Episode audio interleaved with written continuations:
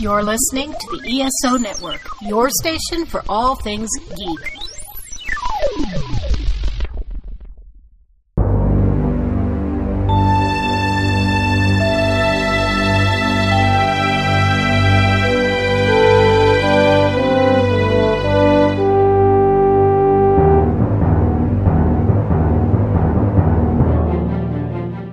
Welcome back to Earth Station Trek, a show where we trek from the early days on NBC to the future on Paramount Plus and everywhere in between. I'm Charles Kelso, and it's my privilege to introduce the Earth Station Trek crew. Keith Johnson.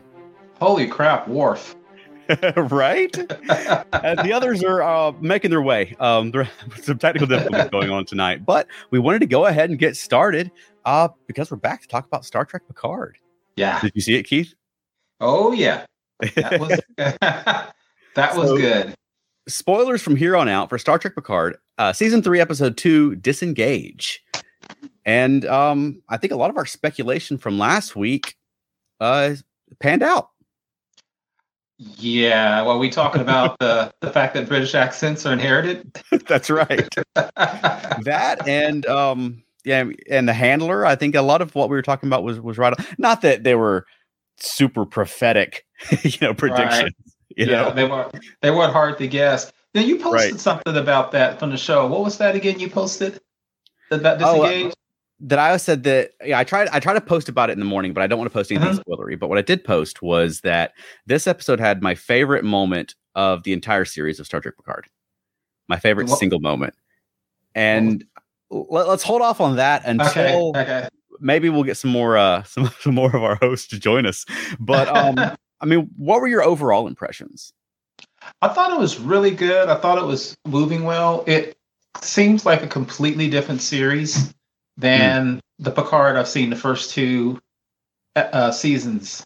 Right. The um, now the the season two opened with two two episodes that I guess you could call action packed when they first discovered the, the Borg ship, and then Right. they went to that alternate Nazi fascist or fascist, I guess I should say, or totalitarian timeline. And then the first season had a bunch of action with the Borg cube and stuff like that. But they never really felt kind of the same. And I hate hmm. to use this, but this really does feel more like kind of old school Trek in terms of the Yeah. action and so forth. I like that. Something else that really surprised, I'm not going to say surprised me, is Jonathan Frakes is and always has been a very kind of charming, charismatic actor. Mm. And every time he's on screen, I just like him. Yeah, I just like, hey, Alan. Hey, welcome Alan Seiler to the show. Hello. And so that was a that was a great discussion of Star Trek Picard. Join us next week.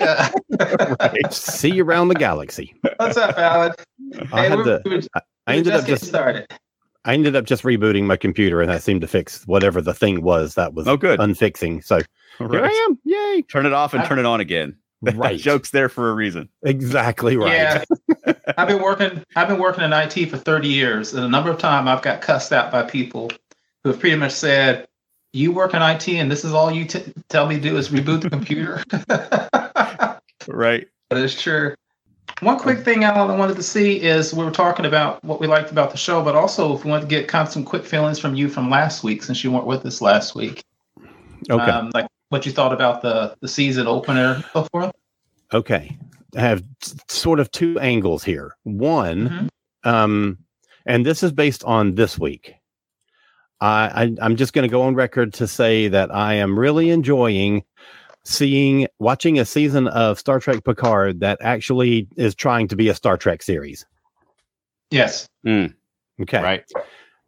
The second thing is that last week I I liked it, but I kind of felt like it is um it was like starting off in too much of a negative place, you know? Like um first of all they went back to the we have to find a ship kind of thing that they did the first Yeah. season, but they also did a lot of you know like I- realized she was undercover, but they sort of started out by setting up uh Raffi you know, back in the drug den kind of thing. They have um, um, uh, Beverly, who has basically separated herself from all of her old crewmates. Mhm. They have uh, they're hint, strongly hinting that Riker and Troi are on the outs, and it just seemed like everything that they were doing was sort of like reminiscent of that first season where nobody liked each other. And Right. it just got so depressing that first season. Mm.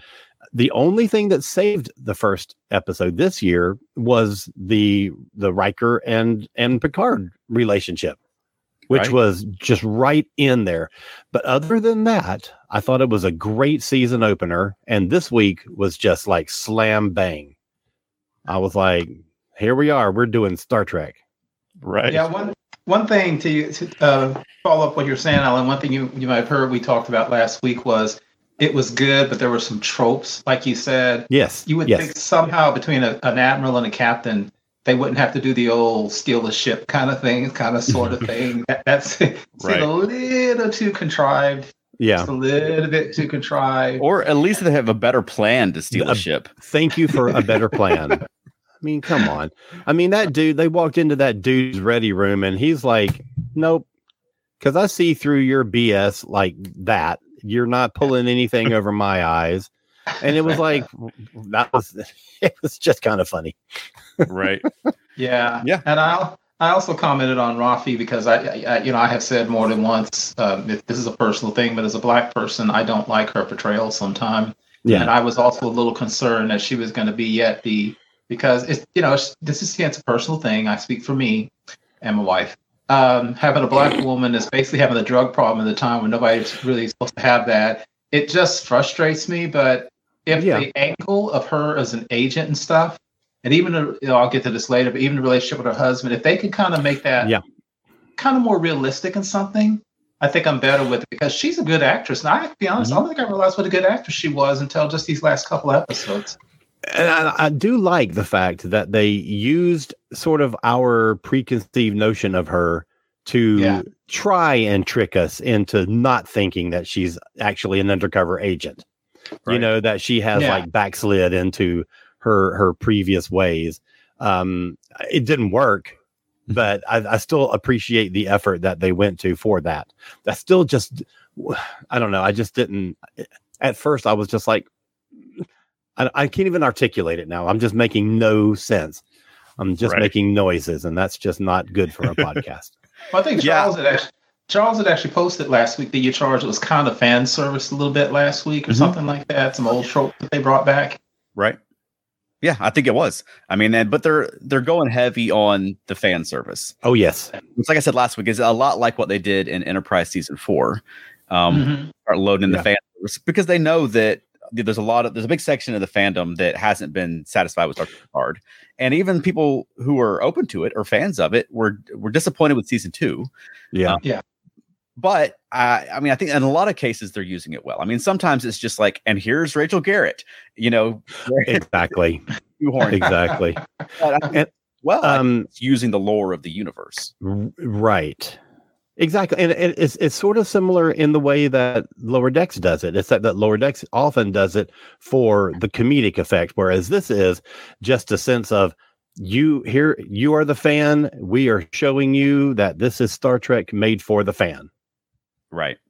and that's Yeah. good i mean that's there's nothing wrong with that as long as a good story is built around it Mm-hmm. and i keep seeing people especially today who are like start uh, picard season two uh, season three episode two is out and boy is it just great i got burnt last season but this season is just terrific and i've i keep saying i didn't get burnt last season until halfway through so there's still Right. time for some burning Yeah. i'm not like putting all my eggs in this one little starship i'm like you know Right.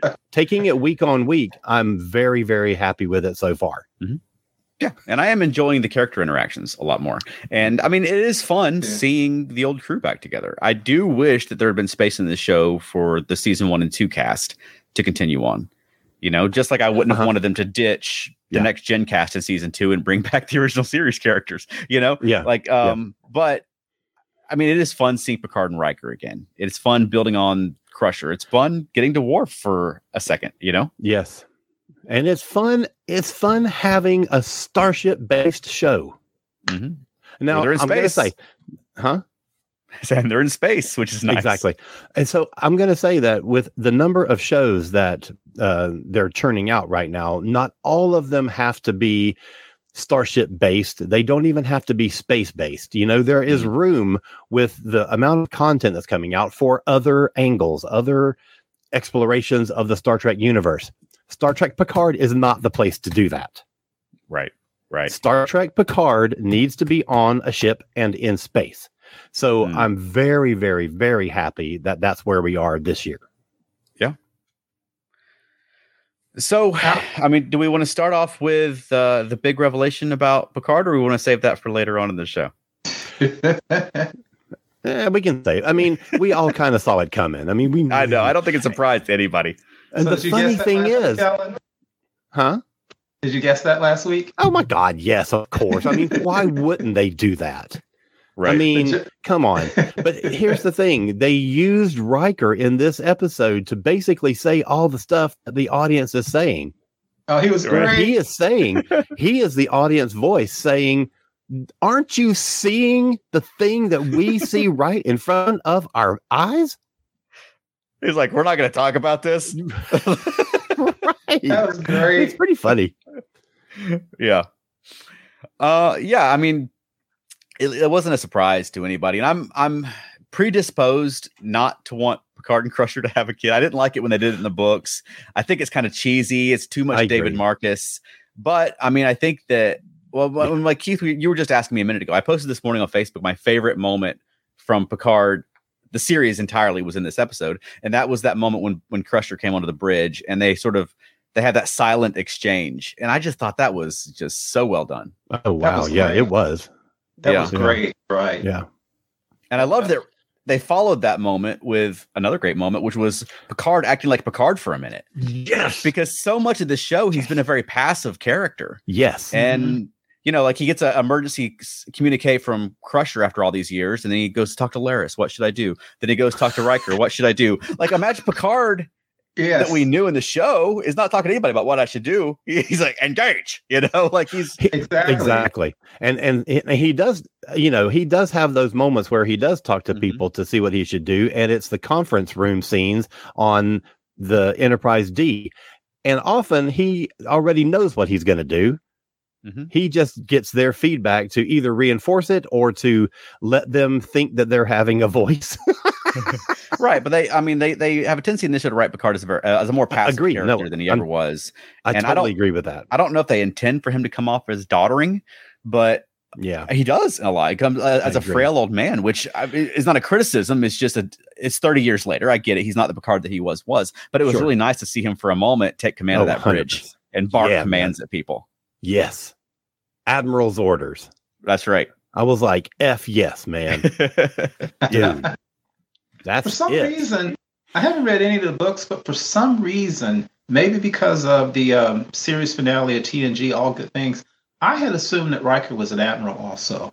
Only because maybe I saw him as an admiral in that alternate future and All Good Things. Hmm. So I didn't realize he retired as a, uh, or he's in, is he in reserve or something like that? A- As a captain. For some reason, I thought he was also an admiral Are you talking about on the show or in the book on the show he's talking on the show. On the show, he's an admiral. He was an admiral in charge of the Romulan evacuation fleet. He was promoted to admiral no at that time. he's he's talking about Riker Right. oh no, Riker's a captain. Yeah, Yeah. Yeah. I know in All Good Things, Ri- Riker was an admiral. right. Again, that was an alternate future. So it was funny. I came in assuming he was going to be an admiral. I didn't realize he was a mm. captain. Yeah. But that's yeah, I mean, in, in this version of the storyline, though, he had a family and a sick child, and sort of retired off to make pizzas out of out of rabbits. I sure, I know this is a, a slightly off topic, but I sure do hope we get some Kestra this season. Hmm. Because Yeah, oh Kestra my god, great. I loved her so much. Right. I, I'm I am really the whole like uh, my wife and I are estranged is such a BS trope that I just hate, and I hate that they employed it with with these characters.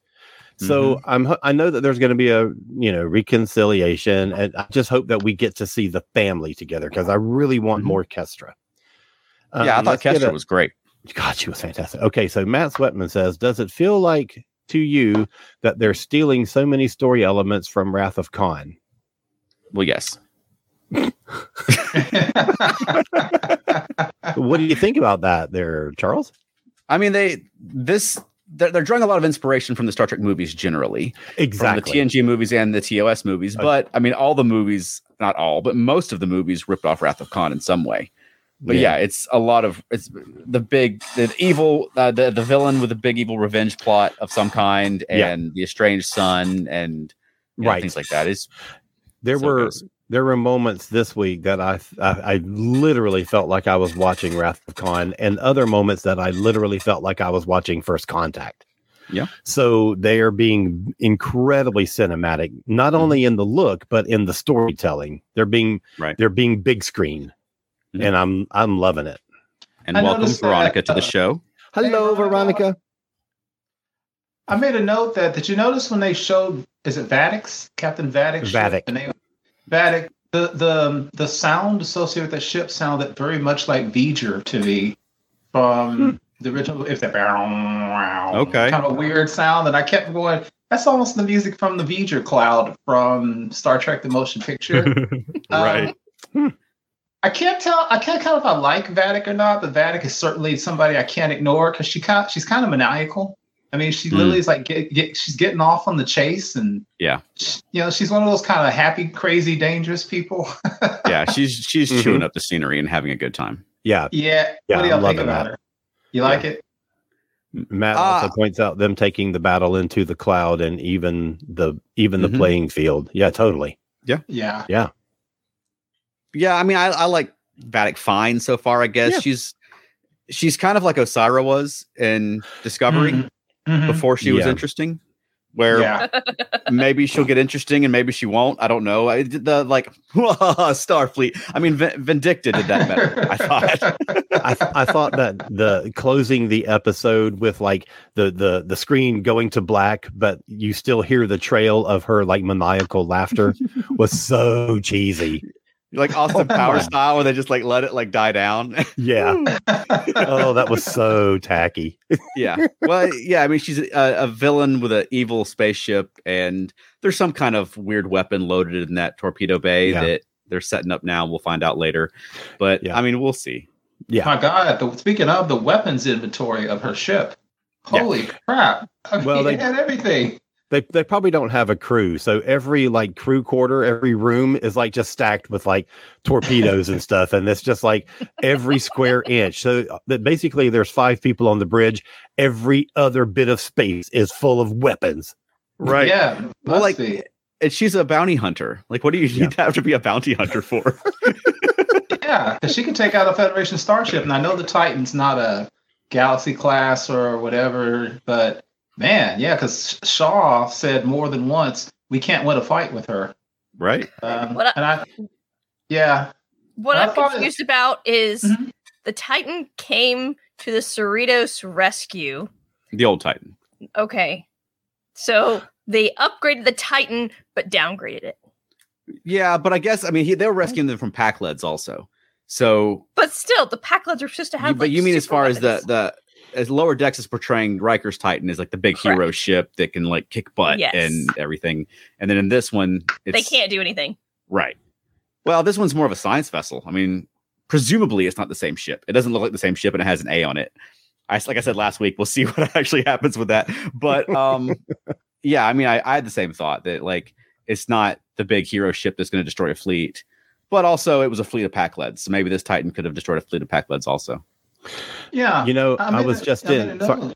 I was just in LA this past week, and I am so disappointed that I did not get a chance to go to Cerritos and get a picture taken with like a Cerritos street sign or something. Right. That'd be That's all. Um, Tiger Blade 2002 says, Sorry I'm late. Hey, we're You are glad came. forgiven. yeah. welcome. And Matt says, I think it's more the Captain Shaw not wanting to get in a fight. I really like Captain Shaw. Do you? I know we're not supposed to. I know that Right. they're painting him as the anti Picard and everything, but Mhm. but you know, I, I'm really liking him. Right. He's an he's an interesting character, and, to, and he is he is generating discussion online, Mm-hmm. whether people like him or not. Because one thing I find interesting, which I think is completely wrong, and we've had this discussion, everybody keeps comparing him and putting him in the exact same mold as Captain Jellicoe. Yeah. And I don't think they're in the exact same mold at all. No. I, just- I don't. But everybody's seen, and that just shows, you know, I, I think that's a great debate, one of the best debates in Star Trek history about Jellicoe. I think that goes to show that the people who hate Jellicoe just hate Jellicoe, and they just lump them all together because I see some people go, he's just like Jellicoe, and blah, blah, blah. I'm thinking, I don't think Jellicoe would put an admiral and a captain in, in basically bunk beds. I don't care how he feels about him. I, I just don't see that. I'm also not used to seeing a starship captain who's in the main literally saying, "Oh, just give this guy over because it's 500 versus." But that's just not what you used to hear in a starship captain ever Michael- say about anybody. Michael Phillips agrees with me. I think Captain Shaw is an interesting and nuanced character, very much the anti hero. Mm. Yeah, I think he's going to be interesting to see how he develops over the season. Yeah, I would like for him to move away from forcing Seven of Nine to go by Annika Hansen. I think that's, See, that's problematic. total- you know, that, that's a total Jellicoe move. And I bet you Mhm. that's why people are saying, you know, that he's just another Jellicoe. But maybe. Tiger Blade 2002 says Jellicoe he ain't. So Thank you, But I agree. I, th- I think I think Jellicoe is so much more actually nuanced than people think. oh yeah. Um, and I don't think Shaw is like that. Again, I, I don't see Jellicoe putting people in bunk beds. That, that's just not who he is. Right. I Maybe we that's all they had go- available. That's what he said. yeah, right. I mean, come on. right, real, real quick. All right, so now Veronica, since you've just recently joined the podcast and you've only said two things Yes. since we've been on, but um, we got our first live action Ferengi with speaking lines. Yeah. this Thank you. in like Oh. twenty something years. So, what did you think? He looked like a Ferengi, but I didn't care for the tattoos. Okay, He, I guess, because I'm used to the DS9 Ferengi. Um, yeah, the tattoos go back to next gen. and this is more of a crime lord Ferengi. Mm, Yeah. businessman Ferengi. So I'm giving I'm giving them the benefit of the doubt, and I'm not ruining the Ferengi and just covering them in tattoos. Well, you were very critical of the Discovery Ferengi makeup Yes. designs. Did you think the makeup was better this time around? Yes. Okay, That's interesting because to me, it's like they got all the elements of a coat of a Ferengi face present and accounted for, but not right. So like they Mm. intentionally Yes. de-emphasize the ears.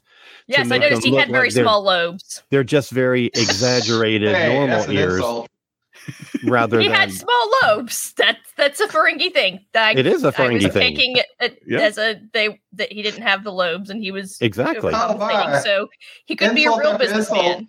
Maybe that's why he's compensating with the facial tattoos, drawing attention away from his lobes. That's very possible. That's now the very Fer- the possible. Ferengi did have some tattoos though on next gen. It was like Yes. a, a rank mark. yes, exactly.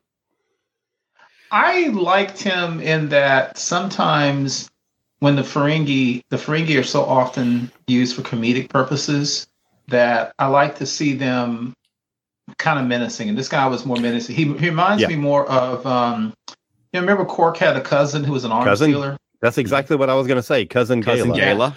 Yep. who Yeah. who would talk he would talk a little more like this and he was a Yes. little like a rougher type of character yeah Right. that's exactly what i was thinking of in in this one Mm. And he wasn't, he wasn't really, well, he was used for comedic effect when they did the Magnificent Seven kind of stuff. But he was, he was much more of um of a Ferengi. He didn't care, and he wasn't as comedic and stuff. Like he talked about. I remember when he was dealing with that one warlord. He was basically talking about how many people were going to die. Not Mm. kind of what you're used to for Ferengi, because again, there's so much use of comedic effect. So I like this Ferengi because he was more serious. I didn't expect him to be so short lived. But hell, Right, way to yeah. yeah i didn't Yeah, expect what him to go out the same way that the romulan dude went out Right. yeah. to Tolaco or whatever the hell he Toluca, whatever Yeah. That, but that brings up something that I was thinking and watching the episode. That I mean, in the trailers, we got that line that indicated that Worf is a pacifist now. yes This episode, No. I did not get that impression No. exactly so because he came in like, murdering dudes. exactly it's I feel like he's like messing with Riker. what She said, In that in that in oh that in clip, this he- oh yeah. i was like he's riker was Riker. nowhere around no, in the clip, he's messing I with Riker in, gotcha. the, in that clip. No He's i not don't actually know a pacifist. I think I don't know. I think that he is a pacifist when un, unless he can't be. And if he can't be, then he's got a lifetime of Klingon warrior training to fall it back onto.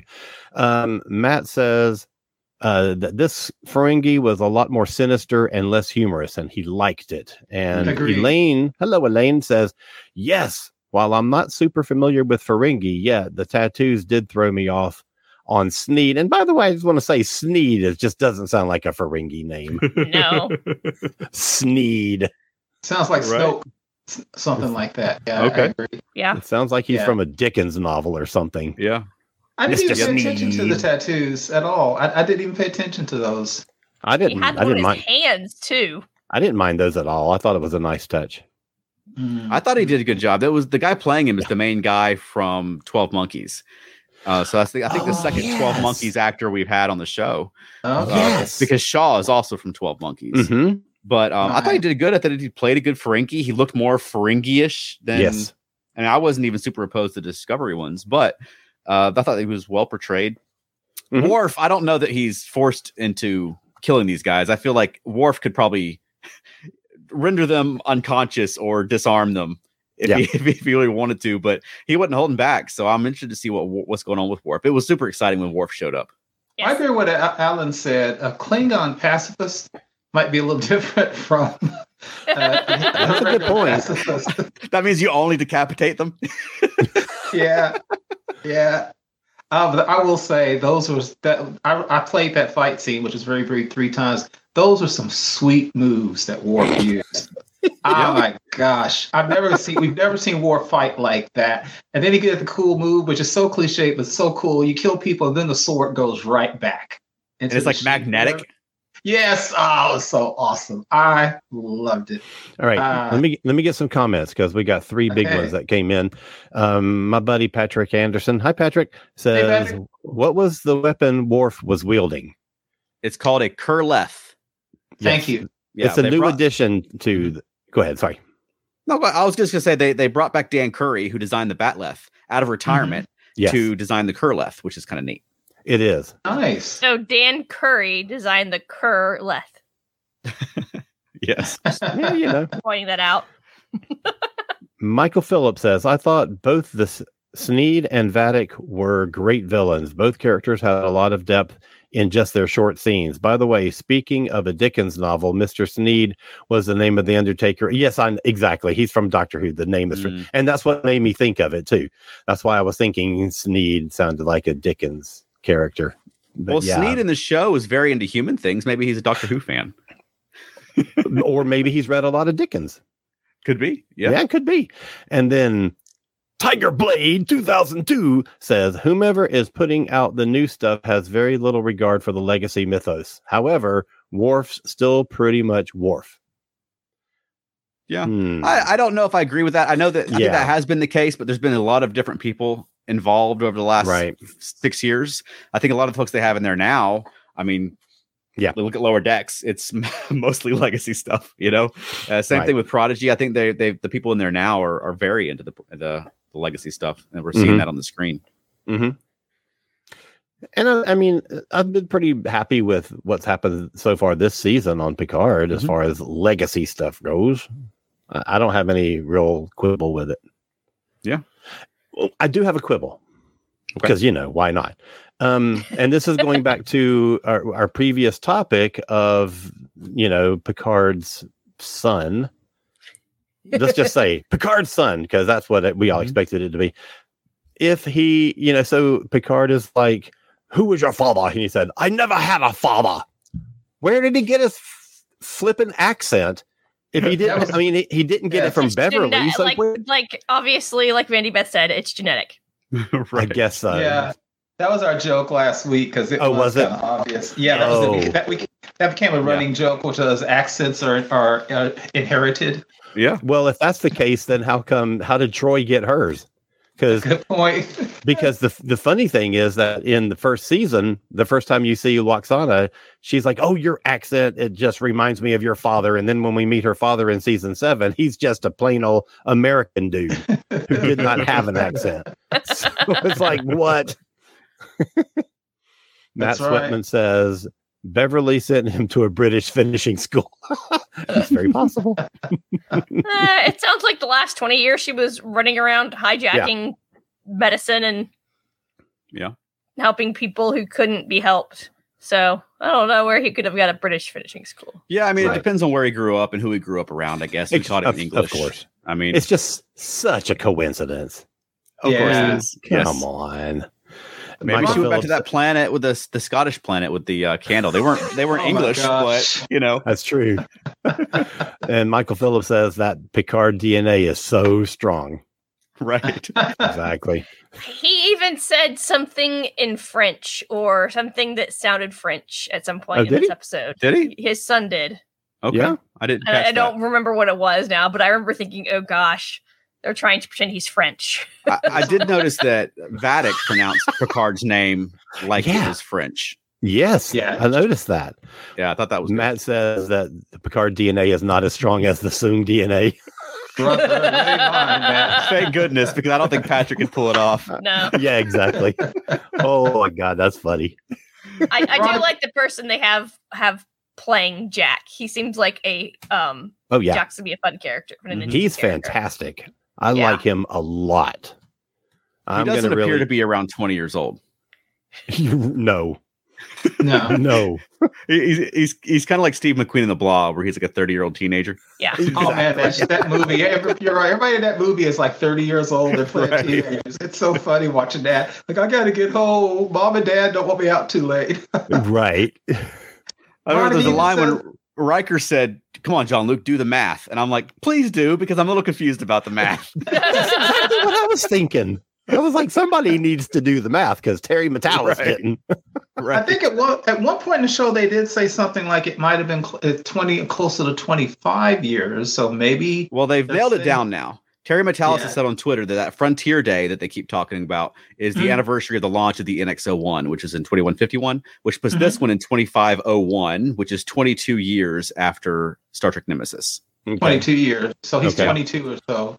Yeah, 20, 21, 22. I, we don't know exactly when he was conceived, you know, Yeah. but it is in that 21, 22, 28, 30, whatever. right? I was thinking about Veronica, what you just said about Beverly, and also what Jack himself said in the thing, which is how, something to the effect of you don't know the people that you used to know, and if they're the same. Do we Mhm. think that Beverly is running medical supplies? Is she doing Yeah. con- contraband? But her son was doing weapons dealing. I can't see Be- Be- arms dealing. I can't see Beverly doing that because he literally was talking about, hey, you know, you just give guns to both sides, and let them shoot each other, Mhm. and then that'll let me go in and cure pandemics and stuff like that. I don't. Has Beverly gone that far where she's actually sanctioning arms dealing? I, I don't think that she's just selling arms to people, but I do think that they're bringing arms and supplies and medicine to people who were fighting for their freedom and things like that. Mhm. You know, Wow. and, and and Picard even corrected him when they said you got involved with this war, and he was like, "That's that's a it's a revolution, or they're freedom fighters, or whatever it was." He said Yes. that, um, yeah, I mean that they're they're, they're crossing some lines. They're they're not Yes. just passing out band aids when they go around to these places. And and I, what I think is really interesting about that is that you it, it brings to mind all those times on uh, TNG where she and Picard would kind of have those discussions where you know Picard is very much in the letter of the law and she is was more like why can't we do more why can't we do Mm. you know X Y or Z so Right. uh, maybe she has just like got to that point where she's like screw it F 'em. Yeah. Yeah, Yeah. I'm going to do what I I'd think is good, and I'm going to do it the way that I think is the goodest, or something. I, I really, in that case, I really do want to see Beverly's backstory, and I hope it's a good Hmm? one because this is a woman who at one time was running Starfleet Medical, and I always envisioned she would have been the captain of a large medical ship, you know, the kind that mm-hmm. goes to Yep. holidays and has a crew of hundreds of thousands. So I would, I'm very curious to how she ended up in this state. Very curious. I'd also I'm curious about the justification because we're being asked to swallow that not not only is she you know getting involved with all these things, but that she Yeah. didn't mention to Picard for 20 years that he has a Yeah. son. Yes, Oh yeah. Yes, but that's that Uh, whole like estrangement from the whole crew that's Mhm. really thrown me from the first episode. Like, what is it that's like? What path has she gone down that she has like e- e- extracted herself so completely from those lives? Yeah. Right. Like what what would the motivation for that be? I'm I'm really hoping that we get some kind of you know I mean maybe it is a disillusionment with the whole Starfleet mentality. Maybe she just is you know just I don't know. I just I don't know. Maybe so, but not even to write him a letter in that amount of time. I know. Because he very easily could have died and never knowing that he had a son. right.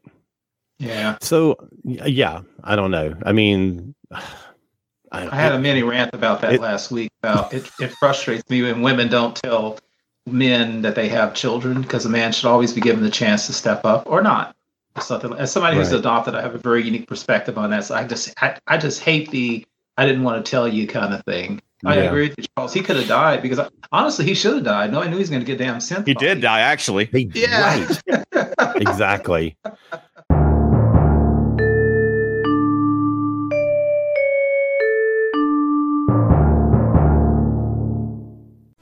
Time for a promo for the Epsilon 3 podcast. The Epsilon 3? What do we talk about? It's a Babylon 5 rewatch podcast. Babylon 5? What's that? It's the greatest 1990s sci fi show in history. How are we going to watch it? With glee and excitement. How would we rate those kind of episodes? Out of jump gates. How many jump gates? Out of five jump gates. Because it's Babylon 5. That is correct. If you go to Z'ha'dum, you will die.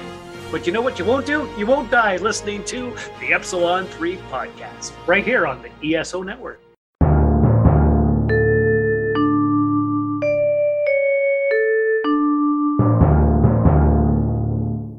It's a Matt says, I think there will be more on what exactly Beverly has been up to. Oh yes, clearly. Oh, yeah. And I'm I feel like they forward. will be getting into that next week. Yeah. Yeah, I think so too. Um, and uh, Michael Phillips says, My question is why would Worf be helping Raffi? Was he sent by her handler after she broke communication off? I hope there's a good explanation because otherwise it seems too coincidental. I think that he is the handler Yeah, he Yeah. was the handler. because last week the handler said to her, You are a warrior. I Mhm. mean, it said it in a in a computerized feminine voice, but Right. still said the words "You are a warrior," and that's so Worf. yeah, it's Mhm. it's just the computer reading the texts. Ex- So- exactly. and then she requested an in-person meeting, and then he turned up and murdered a bunch of people. You know. Yes. So he's. So- uh, it seems like Worf's working for Starfleet Security now. Or Ex- Starfleet exactly. Intelligence. exactly. Um, and not Section so- Thirty-One. Not Section Thirty-one. which was referenced today, by the way. Yeah, it Yes, was. Yeah, because it's not a secret. Everybody knows about it. exactly. I mean, I, it was coincidental that Raffi's husband lives on this planet. I did like Yeah. meeting him. I like that they're they're not ignoring that whole backstory. Yep. And he even mentioned that like she she's still like turning up at the the doctor appointments when they're, they're trying to her son's trying to take his kid to the doctor and she shows up trying to see the, the grandbaby.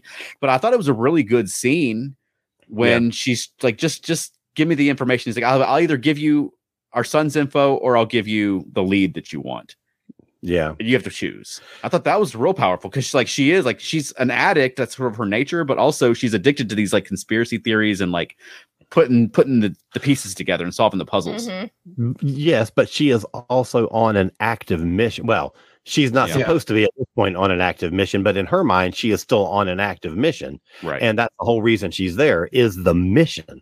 Mhm. she's not gonna she's not gonna take you know like a sidestep from the mission you know i mean in in star trek in modern star trek you might because they have 10 minute heartfelt conversations in the middle of a battle so you know she could step aside anyway Hopefully, Raffi and Worf will give each other parenting advice. oh, Two terrible boy. parents. Yes Oh, i Maybe would Worf love that is finally um uh come to terms with Alexander and he is never a parent, but they have a working relationship now. it's possible Wouldn't it be wouldn't it be cool if Alexander showed up and he's a badass warrior now? I don't know if Al- if Alexander shows up, I want him to still talk like he's from California. Oh Hey, I, I'm a Klingon man. yes oh that'd be good Alan, you're just talking about Raffi, but one thing I was thinking, and I wrote, put in my notes, she's not wrong because even though the Federation blamed the Romulan whose head was on Sneed's table, right that would be like the United States saying, okay, we know who did 9 11. There's no more investigations. Why would Starfleet shut down the investigation? Because Worf kept saying, They terminated the investigation. You don't terminate the investigation on what we just saw with that uh, Starfleet recruitment center being destroyed. So something is weird. She's not Oh, yeah. wrong. Something's Yeah. wrong. Of Yeah. course, That's just- yeah, There's no way. yeah. I thought it was a else. it's kind of a cool power move too, where he's like, "Oh yeah, you work for this guy? Well, here's his head in this box." I know. I love that. That was a great love it. moment. And because when she said I work for him, he's like, "Oh, really?" He just uh-huh. kept talking. Goes, I know you that don't right? work for him. Right. Yeah. You know how I know? Because here's his head. Hard to argue with that. Yeah. Something else I thought we, we've talked about many times is, is Star Trek, in some ways, it's all about the Federation, it's all about the military. And sometimes you don't get a feeling about just like regular life and regular people. One thing I do like is they're very, they very gingerly introduce things like news services, news on Star mm-hmm. Trek, which we've never Yeah. really seen because the destruction of Star recruitment, that was on the news. You know, we Yeah. always talk about like, what's the regular stuff? What's life like? You know, do they Exactly. watch comedy shows and stuff like that? Right. So it's kind of cool just seeing news. They just turn on the news Mhm. and they say, you know, blah, blah, blah, this building got destroyed. And yeah, and I was thinking about that when Worf kept saying they've terminated the investigation. They said there were weapons stolen from a Daystrom Institute.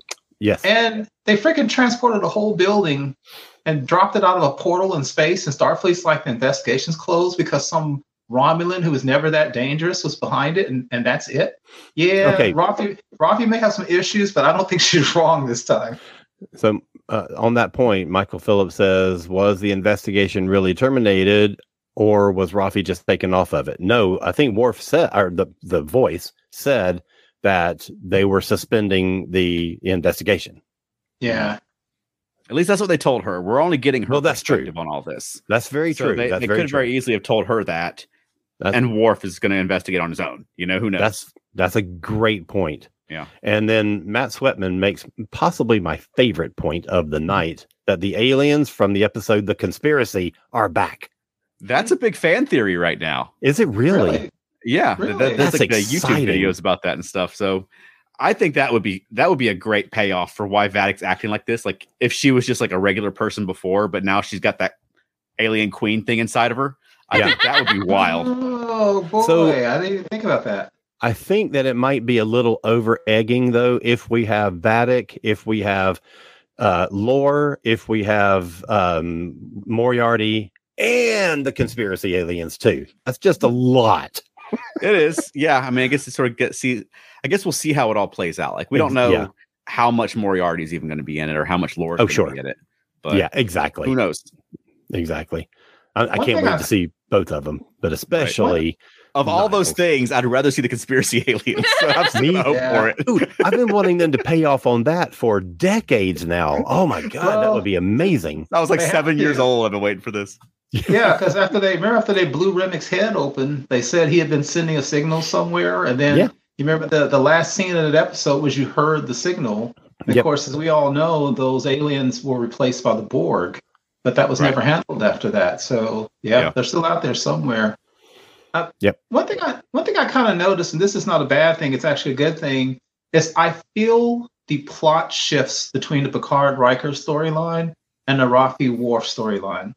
It almost feels like two different ep- two different um, shows going on, and that's not a bad thing because actually every time they show the Raffi storyline, I want more of it. I can actually see that being its own thing.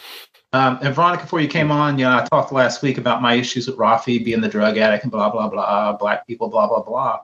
But I'm I'm really liking Michelle Hurd's acting, and I think her and Worf together would be great. I would not at all mind seeing a six episode series or something with just Raffi and Worf and whomever dealing with that plot. So every time they jump between them, I feel like they're ramming two different huge storylines together. Like I don't feel the Worf Raffi storyline is actually a B plot. It feels like two A plots crammed into the Mm. same series. Yeah.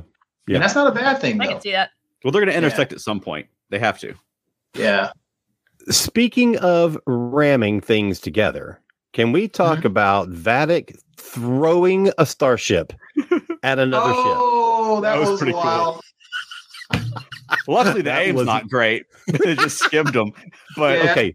But the other point is when she said, "I'm going to demonstrate to you the the the whatever it is I'm going to do," and why at that point didn't Shaw say "shields up"? Why did he wait until she grabbed a neighboring starship and hurled it at him and it's on its way? And then he says, Hey, we should put the shields up. Right. You know what? I mean- Stupid. It's too late now. I made that note too because the bottom line is the shields should have only been dropped to beam Picard and crew over, and then the shields immediately should have gone back up because they were still at red alert. And then I, I wrote all these notes about how is it possible that a physical device gets through the shields, but 30 seconds later they threw some technobabble Yeah. to explain how the ship actually got through the shields. Because I was like, nah, it's a physical ship. It, it, it should have bounced off the shields. And they said something about, I don't know, reverse polarity or some crap like that. No, well, they didn't say that. I, they even had like Ensign LaForge is like, like my dad always said, the laws Yes. of physics can be like, like we know it's impossible, guys, but isn't it cool? I really like the way that they are sort of like uh, dropping in the characters that haven't been introduced yet. Because we got mentions of Troi last week, we got a mention of of Geordi last week, and this week we have his daughter talking about lessons in engineering that her father gave her, and I'm liking that they're sort of like present even before they're present. Right. Yeah. Yeah. Um, it's funny you said that, Alan, because I wrote a note, which was the way Crusher was introduced, the way Raffi was introduced, the way Worf was introduced. How the hell are they going to bring Geordi on? Is he going to have such a cool introduction? Is he going to come flying in with a ship and blast people? No, man. He's got a lot to follow. No, here's what it is. Here's what it is. He is like, what is it? He's managing like the Fleet Museum or something. Uh-huh. Yeah. They- Yeah. they- there's something at that museum that they need. They're going to have to go to Geordi to get it. The Enterprise Oh. D. Yeah, I was going to say like a whole starship. That's exactly where I was going to go with that, but I wasn't going to say it. I was going to wait and be see if I was. But I mean, come on, they've got to do that. yeah, because he's basically First of all, he's because they need to have a whole bri- What? Sorry. I, I said, yeah, basically he's got whole starships in the museum, so maybe they need a starship. Yeah. Well, yeah. I just want them to have a starship that has some actual effing lighting. I am Right. tired of this dark I'm tired of this. Like you, you have a close up on an actor and he's backlit because there's you know panels behind him, but there's no forelighting. I'm ugh. why? Why do they insist on it being so dark on the ships? Yeah, I was talking about that last week, where it always seems like the room next to the room they're in has lights on, and they're in the the, the room with the lights off. Oh, that's funny. Yeah. Okay, yeah, it's kind of funny. Michael Phillips says, I was surprised that they didn't immediately realize that the transporter inhibitors, I know, right, needed Yeah. to be turned off. They'd only turned them on 30 seconds earlier. Exactly. And, and it took Picard Jr. saying like the transport inhibitors, like, oh yeah, the ones we were just talking about and setting up. Yeah. Um, a Facebook user, an unnamed Facebook user says, Hey, Earth Station Trek, how are you all? I think this is the first live stream I have gotten. Well, Hey. welcome to the live Wow. stream. Thank Yeah, you so much who for you joining are. us. Yeah, Uh, and we'll do it every week at eight, so at Yeah. eight Eastern. So feel free to join us anytime. You're coming in Yeah, like our handler. Let us know who you are. you are all warriors. Podcast has Oh, been suspended. Oh, that's hilarious. oh, you know, funny. I, I had a really weird thought, and this is um, creativity is such a strange thing because Oh, he- hold on. we're all Hold on. It's Haven from Strange New Pod. Hey, Hey, thanks so much for joining us. It's such a pleasure Welcome, to have yeah. you. thank you so much. Welcome. Yes. Okay, I'm sorry, Keith. I didn't mean to interrupt No, you, but I wanted to get was- that in real. I was just gonna say it's so weird because we always talk about too much fan service and too much this and that, and it's so funny. It's sometimes you can have almost the same material, but it's how it's put together that works. Uh-huh. Because as much as I'm looking at some fan service and some cliches like stealing a ship, how they put it together this year, Mhm. I enjoy it so much more than I enjoyed last year's story and the first year's story of Picard. And it's so, and it's not because now I'm an original series person. I love TNG, so it's not because simply, oh, they brought back the TNG gang. That's not it. Sometimes it's just you could take this, you can take the same material and how you put it together works. Like Charles was saying last week with the fan source stuff, I'm like, oh, they're going to steal a ship. Oh, blah blah blah. But I'm liking it. It is so mm-hmm. weird.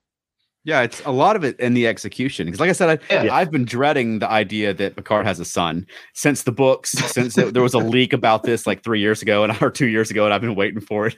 But Uh, I mean, but like I said, that moment where he finds out is my favorite moment in the show so far because it was so well executed. And Yes. it was the, Oh, the great. acting, and then that's going to be like a moment that's remembered by Star Trek fans for a long time. Is just that silent Yes. exchange between Picard and Crusher. I thought it was really well done. So you're right. It's like the execution. If the execution's great and the show's great, Yeah. I'm fine. You know. Totally. Yeah, it's it's funny because I think you were in here talking about it as I was in the other room watching it Uh-huh. because I was I was watching it on my phone in a desperate attempt to try and finish it before the podcast was over. So I had like I had one earbud in because I only have one earbud, so I had to like plug up the other ear so I couldn't hear what Chuck was talking about. You 'cause got I my could hear him audio, talking about my audio what I was commentary. talking about. oh, that's funny. That's hilarious. Oh, but that was an amazing scene. Mhm. That was an amazing scene. I didn't know, Chuck. I didn't know when I was trying to guess which scene you were referencing. I didn't know if you were referencing that scene or the fact when Picard actually yelled "engage" after he became admiral again or captain Right. again. In a way, Yeah. I didn't know which scene you were talking about because that was a thrilling scene. Was like he found himself again, and then he goes Yeah. "engage." I thought that was really cool. Yeah. that was a pretty good That's Picard. your. That's. I got to make my voice a little. Um, I believe this is Haven again, who is saying the lack of words reminded me of the TNG episode where they captured the one bad guy on Enterprise D, all without any words. Mhm. hmm I Remember that. agree. Yeah. Yeah. Oh, Keith is gone. There he is. Oh, there he's back. Am I back? Yep. You're back. Are you able to hear me? Yes. So all in all, I mean- frozen. Are we? I mean, I guess we're all pretty excited for next week. Yeah. yeah. Yeah. Next week's got to have more Worf and Crusher in it, so that's going to be great. Exactly. I'm ready for it. Ready for Mhm. it. Um, I um, feel like it's, I feel like Michelle Hurd's a new actor actress, so I'm really I'm, I'm liking her roles in the past. Her her appearances make me cringe. I'm looking forward to her appearance every time this season, so that's cool. That's great. Yeah, Matt Sweatman says, I really thought Picard was going to say F off instead of engage at the end. I did too. I was waiting for it. I was like, he can be all sensitive and stuff about the language, but when it comes down to that moment, that's exactly what I was waiting to see if that's what he was going to say. He should have yelled sheer effing hubris at her. Exactly. I'm taking it back. exactly. Awesome. well, aside from Worf and Crusher, I mean, what else are we looking forward to for next week? Where do you want to see the story go? Hmm. I'm really am- looking f- forward to seeing more of what um Vadic is all about. Because Yeah. it's it's weird that she's sort of been painted as the big bad of the season, and she's essentially just a bounty hunter.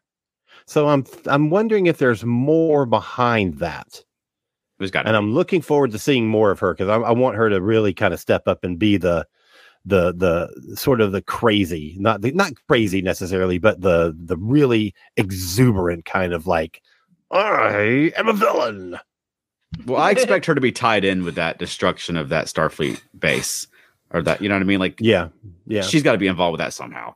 So, yeah, it's got to all tie back. It's all got to tie together at some point. of course yes definitely I'm looking forward to more Worf and Raffi, and I really am curious of how Geordi is going to be introduced because Mhm. Mhm. they've introduced a couple of people spectacularly, and I just want to see how how Geordi's going to be brought into the show because I'm looking forward to that. right? And Troi. And well Troi, yeah, i don't know if that's next week or not but i'm ready for um for Troi and for um comb eyes to to get on the show Geordi i, I, I suddenly blanked on his name but yeah i'm ready for the gang to be together and Mr. Broccoli. I hope he shows up. Oh my god, if only. Holy smokes. What about you, Veronica? I'm looking forward to uh, what Beverly's, Beverly has been up to the last 20ish years. Yeah.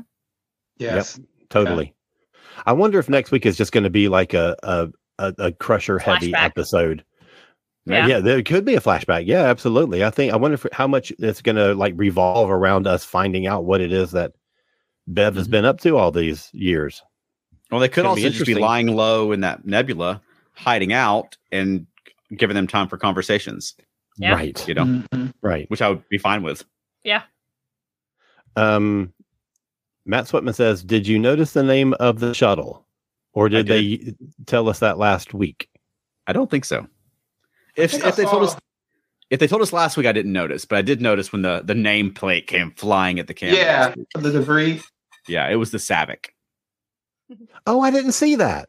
oh, Yeah, the, the debris came. Yeah, it briefly it flew toward the screen Yeah. real quick. well, yeah. I didn't look for a name. and it was written in red, kind of like the TOS shuttle names were. Yeah. Yeah, So it was sort of uh, Savick. Michael Yeah. Phillips is wondering if this is our first bald Vulcan. No. There was a bald Vulcan in at least Star Trek, the motion picture, and I think Star Trek 3 also. They like to make the Vulcan mystics bald. Yeah, that's that's true. I do remember Yeah. that now. I knew there was one, but I couldn't think of what it was. And the healer in yesteryear. Oh, Wow, if you're good. correctly. Wow. Dang, you're good. Haven says, I have a feeling Vadic has something to do with lore coming in later on. Very possible. May, yeah, might, I wouldn't be Oh surprised. my god. right? Yeah, given Um, how Lore used to chew the scenery, can you imagine Vadic and Lore chewing the scenery together? That'd There'd be be no scenery left. No. And also, uh, maybe not Star Trek 3, perhaps. Oh, Mhm. that's the bald Vulcan. Thing. Right. Gotcha. Okay. All right. Well, well, that was fun. Yeah, all in all, fun week. I'm I'm looking forward to next week. You know, Oh, I'm yeah. hoping that they can. The, I'm hoping the story makes it all the way to the end. I'm I'm I'm hopeful because episode two of last last year we were yeah, still yeah. pretty up on it. You know, Yes, we were. Yeah. yeah. so Yeah, I remember making it through. I think it was four or five, it was And around then- yeah, it was around then- the midpoint.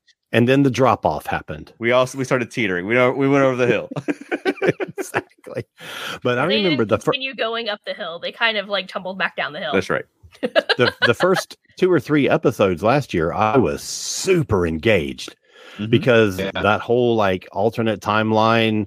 Oh God, I loved it so much. It just went bananas somewhere in mid season. So Yeah. there's still time. Yeah, I'm still hopeful, though. time. Exactly. Me too. At least if it goes crazy this time, the whole TNG cast will be there, so we'll have that to hang on to. You know, Exactly. If it goes crazy, I won't even care right? because I'll have Geordi and I'll have Troi and I'll have Riker and I'll just be happy. and mostly Worf. And I'm really looking forward to Worf. I'm I really like Yes. Worf. I'm excited that Worf's back. I'm Yes. I'm ready to see the whatever the change in his philosophy is and why and you know how strict he is about it which apparently he's not very strict because he slaughtered a bunch of people this week I So- only decapitate people who have it coming. He may do that thing where he kills as many. There's a there's a thing that some Christians say where they'll say something like, they'll literally say something like, "I'll shoot you and then pray for your soul if I have to." So, Worf may be the kind of like he kills people and then he goes and like meditates and burns some incense for a while and Yeah. then does it again. I'm really sorry afterwards. yeah. All right, Alan, All where can people find more of you? well i have another podcast called modern musicology and it's really damn good and people should go and listen to it if they are music fans and um, in an upcoming episode we have an interview with tom beaujour who is an editor of a book called nothing but a good time all about the hair metal scene in LA and uh, the rise of bands like Motley Crue and Stryper and Twisted Sister and all that stuff. And I can't wait because it's Wow. such a fun book and I can't wait to talk to this guy. Um, so you can go to Kozmic Creative, K O Z M I C creative.com, and you can see all the books that I've done and all the books that I've published by other authors and all the podcasts that I do. Wow. Yeah. And how about you, Keith? Uh, you can find me on Twitter, Instagram, and Facebook, primarily the ESO Network Facebook groups. And how about us, Veronica? Feltnerdy.com. And Monkeying Around, a podcast about the Monkees. yeah, and we have a big interview coming up. Also, do we want to talk about that, or we, we not want to jinx it? Uh let's let's let's hold it off. Okay, we'll we'll hold it off. But we have a big interview coming up as well. Yes. Is, um, it, and is it with Mickey? no, it is not. Okay. Haven't gotten that yet. All right, Veronica, do you have a closing for us this week? Yes. And I've been having to repeat it to myself because I had it and I've lost it several times. Now's your I've, chance. I've lost it right now. Hold on. Okay. This podcast is terminated. Hey, perfect. That was good. I love it. Before we go, though, I would like to say, since we are part of the um, ESO network, I just want to say that one of the uh, one of the recurring hosts on uh, one of the other ESO shows, Darren Noel, passed away yesterday, very suddenly and unexpectedly. Mm. And he's a buddy of mine. I've known him for at least twenty years. We used to run around together all the time, and I just want to just as part of the ESO network, I just want to say, Darren, I love you and I'm going to miss you. And I'm so sorry that you're gone. Sorry That's it. That. So we'll be back next week. And everybody keep trekking on. And thanks to everybody who participated tonight. Matt, Yes, Elaine, absolutely. Michael, Haven. Yeah. Uh, Wayne. Really appreciate you. Right, uh, right. We appreciate you guys uh, joining the show. It always helps. Makes the show more more uh, engaging. Yeah. Engaging. Disengage.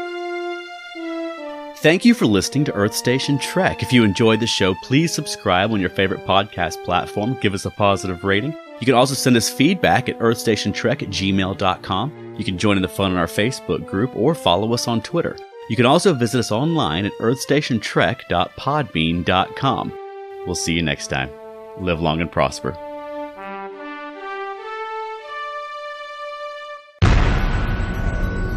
This has been a broadcast of the ESO Network.